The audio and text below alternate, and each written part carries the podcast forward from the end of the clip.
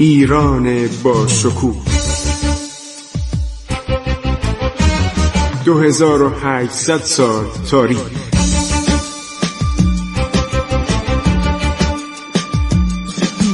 عبور از تاریخ.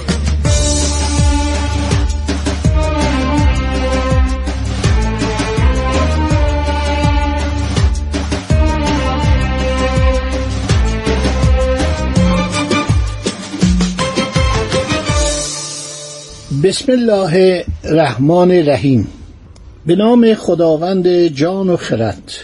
شنوندگان عزیز هم گرامی فارسی زبانان من خسرو معتزد هستم. در برنامه عبور از تاریخ با شما صحبت می کنم دوران صفویه. در قرن عرض شود که شانزدهم و هفدهم رو براتون بیان می کنم دوستان عزیز در برنامه گذشته اشاره کردیم که شاه تماس می‌فهمه که نمی‌تونه در برابر سپاهیان ترک مقاومت کنه. میره به طرف داخل سرزمین ایران عقب نشینی می‌کنه. سلطان هر چی کوشش می‌کنه تا بلکه او را اقوا کنه به جنگ علنی واداره کامیاب نمیشه. چرا؟ برای اینکه توپخانه داشته. توپهای خیلی وحشتناکی داشته. زنبورک داشته. ایران نداشته. ناچار سلطان سلیمان میره به عراق عرب. تاج فرمان روایی بین النهرین به دست مفتی اعظم بغداد بر سرش گذاشته میشه. این مراسم تاجگذاری با جلال بسیار خاتمه پیدا می‌کنه. سلطان سلیمان میاد به کنار تبریز ولی خبری از سپاهیان ایران نیست. تا با دولت عثمانی وارد جنگ علنی بشن. نوشته اومدن تبریز رو آتش زدن. و مردم رو کشتن و شاه تماس خیلی گریه کرد. از آن پس پیش ران تا به آن عده از لشکریانی که در کوههای ریمک منتظر او بودند بپیوندند و از آنجا با سپاهی گران به سوی رودخانه قیونچای راند. از محل اخیر یکی از سرداران خود را که به دلی محمد یا دلی محمد معروف بود برای شبیه خون زدن به بنه و عقبه سپاهیان ترک عثمانی گسیل داشت. دلی محمد بر عقب ماندگان قافله ترکان در شب 14 اکتبر پنج ربیع الثانی در تاریکی شبیخون زد و بسیاری از دم تیغ گذران بدین طریق شاه تماس انتقام اهانتهایی را که در قضایای تبریز بر وی وارد گشته بود گرفت. از اسیران دشمن حتی به یک تن هم امان نداد. گروهی از بگلر بیجان و دیگر صاحبان مناسب عالی ترک را سر برید. از سوار نظام دشمن چهل هزار و از پیاده هفتاد هزار کس از ترکان عثمانی به قتل رسیدند. در واقع این شکست بزرگترین و ننگینترین شکستی بود که خاندان آل عثمان از صفویه خوردند. چنان نتایج این جنگ هولناک بود که سلطان سلیمان مجبور شد با شاه ایران قرارداد صلح موقت ببندد. بعد شاه تماس که از این امر فارغ شد از فرصت استفاده کرد و به گوشمال دادن سلان یاقی و شورشی خیش پرداخت. چون کارها به نحو دلخواهی در آناتولی پایان یافت و سامان گرفت شاه تماس به ایران بازگشت.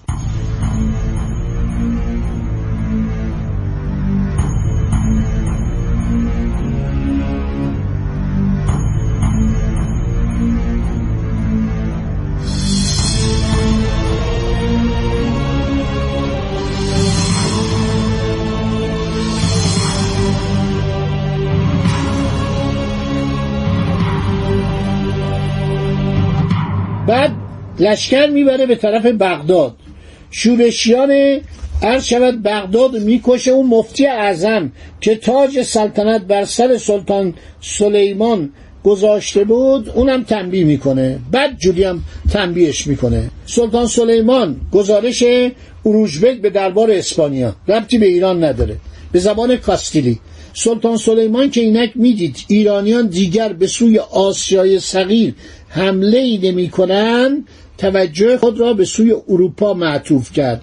در برابر عمرای مسیح دست به اقداماتی زد و در صدد جنگ با مجارها برآمد. اما در اینجا درست هنگام حمله به دژ سیزکس در واقع ده روز پیش از آن که آن دژ سقوط کند ناگهان سلطان درگذشت. به روایتی سبب مرگ وی همانا خشم و عصبانیت مفردی بود که از مشاهده ناکامی در تسقیر شهر الله که در آن حوالی بود بر وی آرس گشت. سلطان سلیمان چهل سال حکومت کرد. پس از وی پسرش سلطان سلیم سانخل بوده که فرنگیان به او لقب احمق دادن بر سر جایش نشست. سال اول سلطنت او مصروف جنگ های بی اهمیتی با ونیزیا شد و از این جنگ ها فتح مهمی در دریا نصیب ترکان شد که در نتیجه ناکامی و شکست فاحشی بر ناوگان ونیز وارد گشت. ونیز جمهوری بود. آن فتح در جزیره نگروپونت اتفاق افتاد. پس از این واقع سلطان سلیم ثانی سلطان سلیم دوم نیروی دریایی بسیار قوی به منظور تسخیر و تسلط بر مغرب گرد آورد ولی آن بار نیروهای وی به دست دنژان اتریش نابرادری پادشاه مرحوم فیلیپ دوم شکست خوردند و از میدان جنگ لپانتو روی به هزیمت گذاشتند. لپانتو در یونانه این جنگ جنگ دریایی بود. در سال 1571 اتفاق افتاد و ابتدای تنزل دولت عثمانی بود. خب دوستان قسمتی دیگر از این ماجرا رو شنیدید. انشاءالله باز هم با شما صحبت خواهیم کرد. جنگ های ایران و عثمانی چهار بار یا پنج بار عرض شود تکرار شده. و این بود که شاه تماس به علت نزدیکی تبریز به مرزهای عثمانی و همینطور دوری تبریز از خراسان که همواره مورد حجوم ازبکان واقع می شد در سال 965 هجری قمری پایتخت خود را به قزوین منتقل کرد. از سال 965 تا سال 1006 هجری قمری شاه عباس اصفهان رو ساخت و آماده کرد و بزرگ کرد.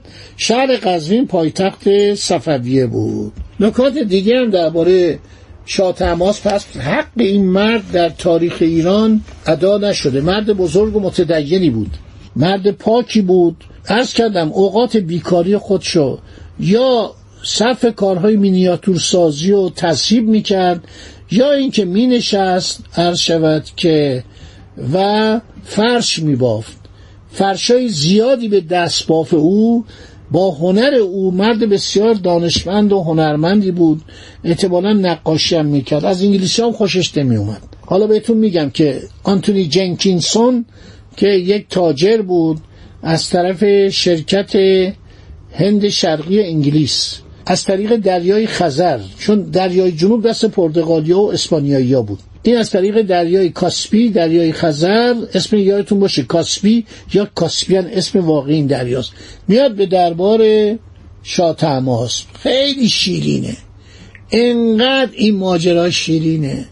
میگه وارد شدم و تعظیم کردم و خیلی با احتیاط با احترام ما رو به دربار قزوین راه دادن. معمولا شاه خارجا رو نمیپذیرفت. زیاد از فرنگی خوشش نمیومد با اینکه با عثمانی همیشه درگیری داشت حاضر نبود علیه دولت مسلمان با بیگانگان عرض شود که اتحاد کنه. گوش نمی‌داد. در حالی که عثمانیا با فرانسوای اول پادشاه فرانسه اتحاد داشتن و وقتی اومد مثلا شهر خوی رو بمباران کنن سفیر فرانسه در قسطنطنیه اومده بود نظامی بود.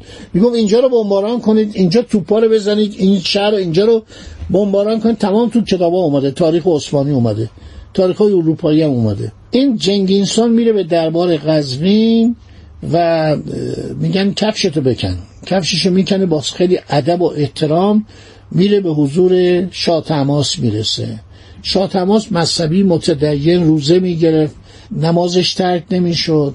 تمام آداب دینی رو به جا می آورد ولی خب ایران دوست بود. یعنی هیچ وقت حاضر نبود از دربار عثمانی به عنوان که اونا مسلمانان اطاعت کنه. میشینه میگه تو کی هستی؟ میگه من یه نامه دارم قربان از اولیا حضرت ملکه انگلیس. اولیا حضرت الیزابت اول. میگه بخون. نامه رو می‌خونه که ما می‌خوایم با شما اسباب تجارت به صلاح برقرار کنیم با شما داد و ستد کنین. کشور شما خیلی بزرگه. کشور شما در دنیا واقعا نقشای ایران وقتی نگاه می‌کنید حیرت می‌کنید. دو میلیون و پانصد هزار کیلومتر مربع وسط ایران در اون زمان بوده. تمام این قسمت شرق و غرب و اینا رو می‌گرفته. صحبت می‌کنه و میگه که قفقاز هم جزو ایران بوده گاهی بغداد هم جزو ایران بوده آن سوی خلیج فارس هم جزو ایران بوده افغانستان مرو تمام اینها این جمهوری های آسیای مرکزی همه جزو ایران بوده. فلات ایران بود. بعد میگه خب تو چه هستی؟ چی کاره ای قربان من از عرض شود دیار انگلستانم. گفت انگلستان کجاست؟ گفت یه جزیره از دور افتاده. عرض شود که ما دلمون می‌خواد با شما اسباب تجارت داشته باشیم. کشور ما فقیره. اینا اینطوری می اومدن جلو. فکر نکنید انگلستان مثلا میاد با گردن کلفتی با خواهش و تمنا. بعد خیلی خواهش تمنا می‌کنه میگه از اینکه منو پذیرفتید. اجازه شرف یابی دادید. من خیلی ممنونم. قربان ما می‌خوایم با شما تجارت داشته باشیم. شاه تماس ما با غیر مسلمان تجارت نداریم.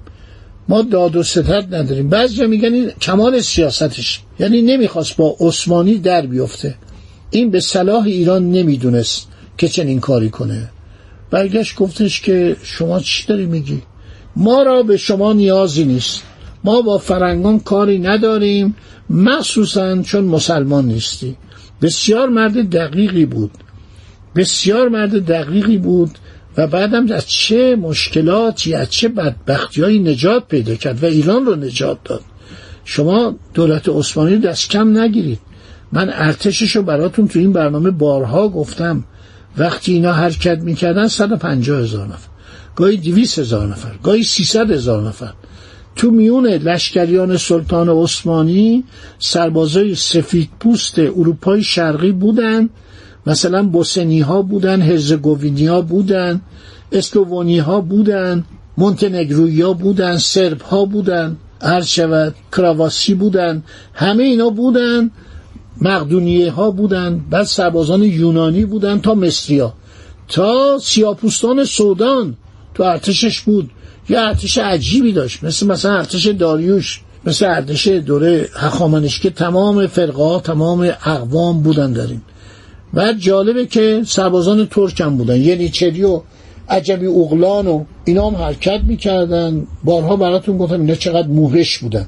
تمام بدنشون رو با خون کوسفند قرمز می‌کردن که اگه ضربه به اینا وارد شد هر شود که مشکلی نداشته باشن. شیپور می‌زدن و دهل می‌زدن و هر شود هیچ صدا نمیگه یعنی در جنگ اصلا صدا از اینا بر نمیومد فقط گاهی یه زمزمه ای میخوندن. حرکت می‌کردن و بسیار متعصب بودن و ایرانی ها رو وقتی می‌گرفتن شقه می‌کردن. سر میبریدن. یه جا در زمان شاه صفی چه هزار ایرانی رو در بغداد گردن زدن. اینا تاریخ رو بخونید. برین تاریخ رو مطالعه کنید. بخونن که از چه مراحلی ما رد شدیم که جلب دوستی شد. یعنی اینا کم کم متوجه شدن که با ملت ایران باید با احترام رفتار کنن. تعصبات خیلی بدی داشتن. خب دوستان حرفای من زیاد شد. نمی‌دونم مدت چقدر گذشته. مدت مهم نیست. آنچه که لازمه که ما بدونیم ایران چی بوده و ایران از چه طوفانهایی سر سالم به در آورده. تاریخ ایران شیرین و مفصل و طولانی و پر از فراز و فروده خیلی هم مفصله. تمام بشو نیستش. مثل اول و آخر جهانه. تاریخ ایران مفصل میبخشید. منم ناچاریم این صحبت ها رو بکنیم. خدا نگهدار شما تا برنامه بعد. عبور از تاریخ.